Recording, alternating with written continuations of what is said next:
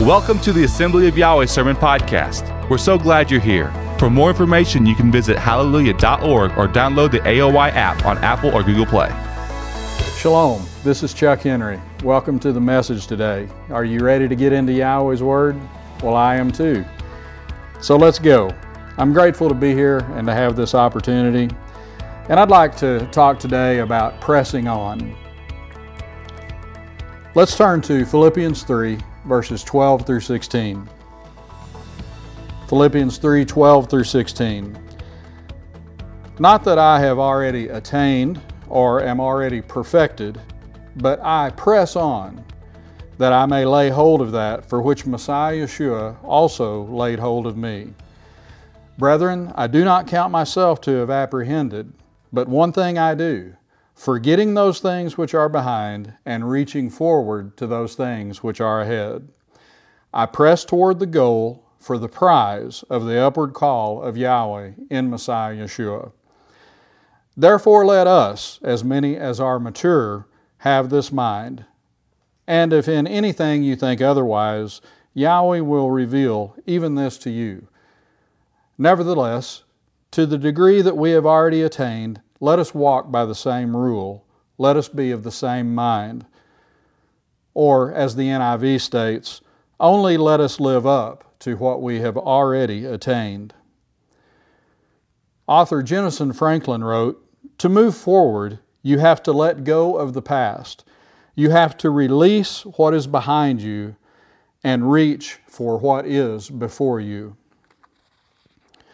Recall that Yeshua said in Luke 9:62, "No one having put his hand to the plow and looking back is fit for the kingdom of Yahweh." So let us press on. Forget those things which are behind and reach forward to those things which are ahead and live up to what we have already attained. Let us put into practice what we understand and let's press on towards the goal and pursue it. By the way, some experiences in life are too heavy to carry around and must be laid down in order to press on. As we read that passage in Philippians, Paul mentioned the prize of the upward call of Yahweh in Messiah Yeshua. That was in verse 14. Let's compare that to 1 Corinthians 9, verses 24 through 27. 1 Corinthians 9, 24 through 27. Do you not know that those who run a race all run, but one receives the prize? Run in such a way that you may obtain it. And everyone who competes for the prize is temperate in all things. Now they do it to obtain a perishable crown, but we for an imperishable crown. Therefore I run thus, not with uncertainty. Thus I fight, not as one who beats the air. But I discipline my body and bring it into subjection, lest, when I have preached to others, I myself should become disqualified. So notice there in the beginning of that passage, verse 24, that Paul compares this to running a race, our life that we are living right now. He compares it to running a race so that we may receive the prize. One of the key phrases he mentions there in verse 24 is to run in such a way that you may obtain it. Run in such a way that you may obtain the prize. And so that's what we are going to do today is we're going to look into Yahweh's word further to see in what way is it that we are to run that we might obtain this prize. He went on to say that everyone who competes for the prize is temperate in all things. That means they have self control. You know, a world class athlete when he conditions himself to compete to win a prize. He is very disciplined. He has a certain diet. He has a certain workout routine. He has to condition his body so that when he gets into competition, his body will put out the way that it needs to put out for him to run and win the prize. And so it is with us in life. We have to pay attention to what we are doing. We have to be self disciplined. Recall that one of the fruits of the Spirit is self control. We need that in our lives. We need to exercise these things in our lives and be disciplined and run in such a way that we may obtain the prize. Now, Paul pointed out in verse 25 that these world class athletes, they're only competing for a perishable crown. You know, they may get a trophy or a big gold plate or things such as this and win a lot of money. But those are things that are someday going to end up perishing. And how much greater is it that we are running a race to receive an imperishable crown of much greater value? And so let that let us be encouraged by that. And so Paul went on to say then in verse 26 that so he runs not with uncertainty, not with uncertainty. And certainly we should run, not with uncertainty, but with our eyes fixed on the prize, with our eyes fixed upon our Maker Yahweh, whom we are to serve. Paul also mentioned that he fights not as one who beats the air. So, in other words, not as a shadow boxer that is simply beating his fists into the air, but we are in the real fight that matters most of all, and that's the fight for life. That's the fight to do what we were made to do here in this life, and that's to serve Yahweh. And not to run with uncertainty, and not just to live this life and everything be over and we not receive the crown of life and inherit eternal life and a grand abundance into the kingdom but that we indeed would inherit those things. The prize, the prize of eternal life, the prize of being with Yahweh forever. And so then, as I continue to go down through this passage, once again in verse 27, Paul said he disciplined his body, he brought it into subjection, lest when he has preached to others, he himself should become disqualified. And so, certainly, we should consider the same thing. We need to be self disciplined. We need to do the things that we should be doing so that, so that when we witness to, others, that we would be an effective witness and that we ourselves should not become disqualified, but we have that staying power, that we have that perseverance, that we run in such a way that we may obtain the prize. So I want to ask how does Scripture instruct us to run in such a way that we may obtain the prize? Let's look at James chapter 1, verses 21 through 25. James 1, 21 through 25. Therefore, lay aside all filthiness and overflow of wickedness how much? All. Lay aside all filthiness and overflow of wickedness, and receive with meekness the implanted word, which is able to save your souls. But be doers of the word, and not hearers only, deceiving yourselves. For if anyone is a hearer of the word and not a doer, he is like a man observing his natural face in a mirror. For he observes himself goes away, and immediately forgets what kind of man he was. But he who looks into the perfect law of liberty and continues in it, and is not a forgetful hearer, but a doer of the work, this one will be blessed in what he does. And so I find this interesting that James writes of us, as it were, looking into a mirror.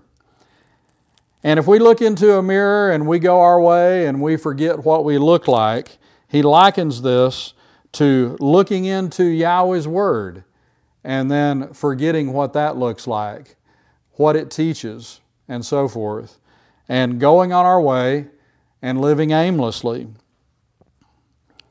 And so we need to be doers of the word and not hearers only. Notice in verse 22, he said, Doers of the word and not hearers only, deceiving yourselves. So if we are only hearers, then we deceive ourselves. Also, James in chapter 2, verse 12 said, So speak and so do as those who will be judged by the law of liberty. Now, the so called New Testament was not yet compiled when James wrote his letter addressed to the 12 tribes which are scattered abroad. James chapter 1, verse 1. The law of liberty to which he referred is none other than that which was written before, that is, the Torah. Notice, he who hears and does the Torah will be blessed in what he does. James 1:25. Thus, we have the foundation for blessing, stability, encouragement, and guidance as we endeavor to press on. So let's compare this to some of the writings before. Look at Psalm 119, verses 44 through 45. Psalm 119, 44 through 45. so shall I keep your law. Law is translated from the Hebrew word Torah. So shall I keep your law or your Torah continually, forever and ever, and I will walk at liberty, for I seek your precepts. The perfect law of liberty, I will walk at liberty, for I seek your precepts. Also in the same Psalm 119, verse 142 Your righteousness is an everlasting righteousness, and your law, your Torah, is truth. Let's turn to the prophet Isaiah in chapter 25, verse 1. Isaiah 25, 1. O Yahweh, you are my Elohim. I will exalt you. I will praise your name, for you have done wonderful things. Your counsels of old are faithfulness and truth. In John 8:32 the Messiah said, "And you shall know the truth, and the truth shall make you free." He also said in John 17 17, Sanctify them by your truth. Your word is truth. He's praying there to his Father. Sanctify them by your truth. Your word is truth. And so I ask, is Yahweh's word contained in what is commonly called the Old Testament? Yes, it is. Is what is commonly called the Old Testament truth? Yes, it is. And I just want to show in my Bible here this is what's commonly called the Old Testament. This is what's commonly called the New Testament. And so, once again, I would ask is this Yahweh's Word? Certainly it is. We read that Yahweh's Word is truth. We read that Yahweh's Torah is truth. And so, let me just hold this up one more time and ask is this truth? Yes, it is.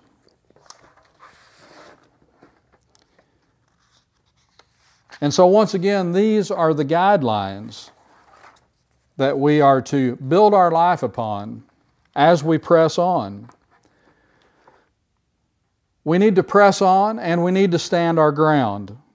Sometimes pressing on does not imply going anywhere, but instead standing your ground. Ephesians 6:13. Therefore take up the whole armor of Yahweh that you may be able to withstand in the evil day, and having done all to stand. And so you see sometimes it's like we've done everything we can do and now it's time just to stand. Sometimes that may be standing against the onslaught of naysayers. Sometimes it may mean standing against the onslaught of problems that are coming into our life. But having done all, we should stand. Paul also told the Philippians, remember the letter to the Philippians is where we began.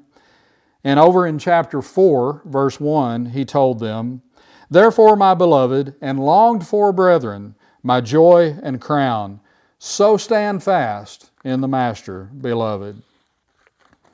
And so that's what we should do stand fast. I'd like to turn back to the Psalms now and go to Psalm 19, verses 1 through 5. Psalm 19, 1 through 5. The heavens declare the glory of El, and the firmament shows his handiwork. Day unto day utters speech, and night unto night reveals knowledge. There is no speech nor language where their voice is not heard. Their line has gone out through all the earth, and their words to the end of the world. In them he has set a tabernacle for the sun which is like a bridegroom coming out of his chamber and rejoices like a strong man to run its race. And so it mentions the sun here, who is like a bridegroom coming out of his chamber and rejoices like a strong man to run its race. And I just wanted to compare that passage to what we have talked about before here in this message.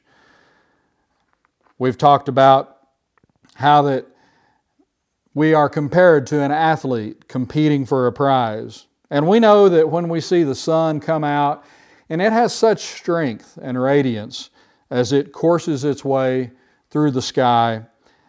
And again, the scripture here says that it rejoices like a strong man to run its race. And so that could be a thought that we could compare to and relate to that we need to be a strong man also and rejoice to run our race.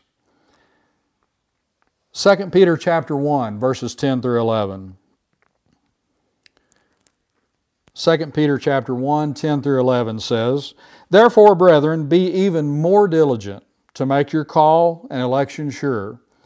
For if you do these things, you will never stumble. For so an entrance will be supplied to you abundantly into the everlasting kingdom of our Master and Savior Yeshua Messiah. And so we do need to be diligent to make our call and election sure. And as long as we do that, we won't stumble. What is the converse of that? The converse is, is that if we don't do that, we will stumble or we're likely to stumble. And so we need to be even more diligent, as it says here in the verse, to make our call and election sure. As we are in the season of Passover and unleavened bread, I want to make mention that recall that the children of Israel were delivered with a mighty deliverance out of Egypt. And then they went on their journey towards the promised land. And so in this journey, they had tests and trials. And what was very important for them was to remain, was to remain trusting and faithful to Yahweh. Now, sadly, as we know, they didn't always do that. But they had a journey that they were on. And sometimes it was their duty to stand still and see the salvation of Yahweh. At other times, it was their duty to go forward. For example, Exodus chapter 14, verse 15 says, And Yahweh said to Moses, Why do you cry to me? Tell the children of Israel to go forward. And so compare that to the fact that, as I mentioned earlier, sometimes our duty in pressing on is that we do need to go somewhere or do something. And other times, when we've done all to stand, we need to stand and see the salvation of Yahweh. But we can think about those children of Israel, especially at this time of year, and reflect upon the mighty deliverance that they had and also reflect upon the mighty deliverance that Yahweh offers us and that we can have. And then we can also compare the journey that we're on as we go toward the promised land to their journey toward the promised land. And it's our duty to remain faithful, to remain uh, a trustworthy servant of Yahweh. It's our duty to press on, and in pressing on, to do so in a way that the scriptures outline for us to do. So let's review once again. How was that put? Paul said, "Run in such a way that you may obtain the prize." 1 Corinthians 9:24. I want to now go to Romans chapter 8, uh, verse 37. Romans 8, verse 37. Yet in all these things we are more than conquerors through him who loved us. And so there's quite a bit of talk in the Bible about things such as competing for the prize, winning, in this verse, being more than a conqueror. And praise Yahweh, we can be just that with Yahweh's help and His grace and His power provided to us.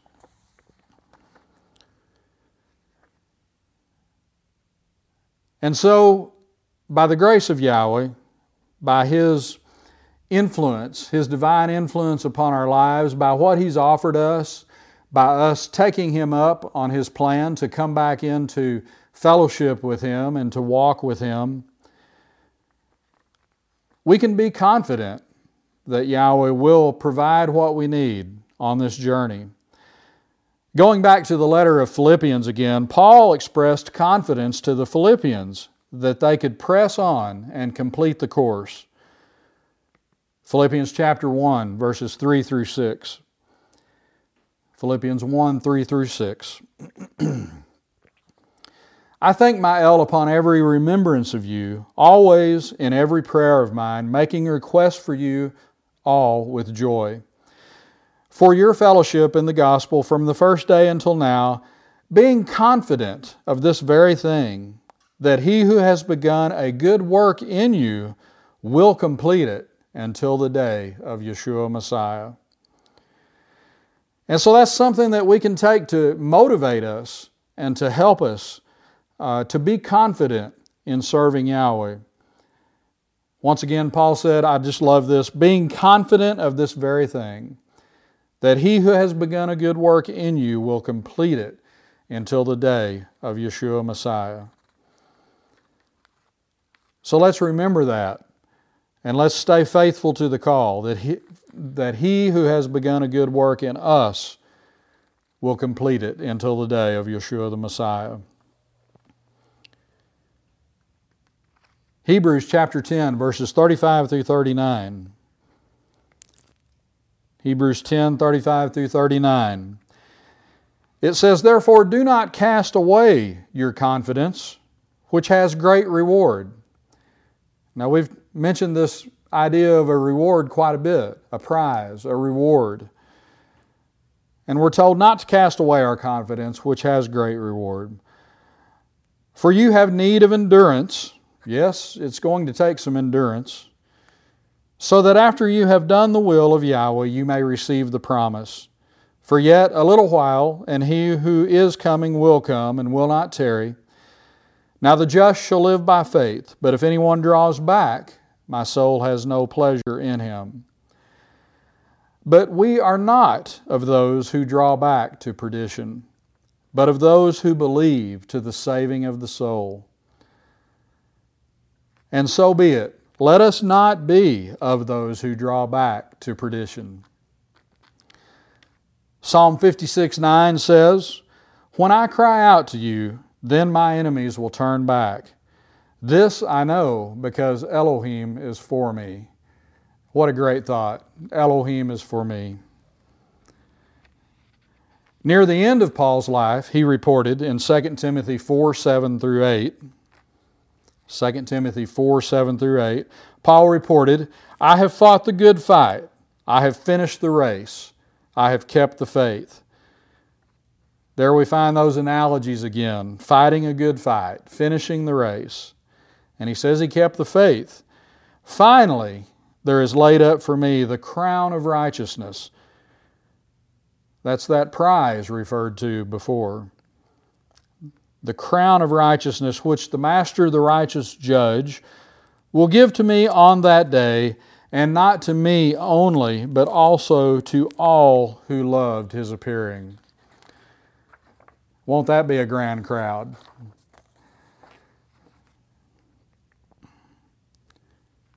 And so I want to conclude by giving a reminder that we would press on, that we would forget those things which are behind and reach forward to those things which are ahead, and live up to what we have already attained.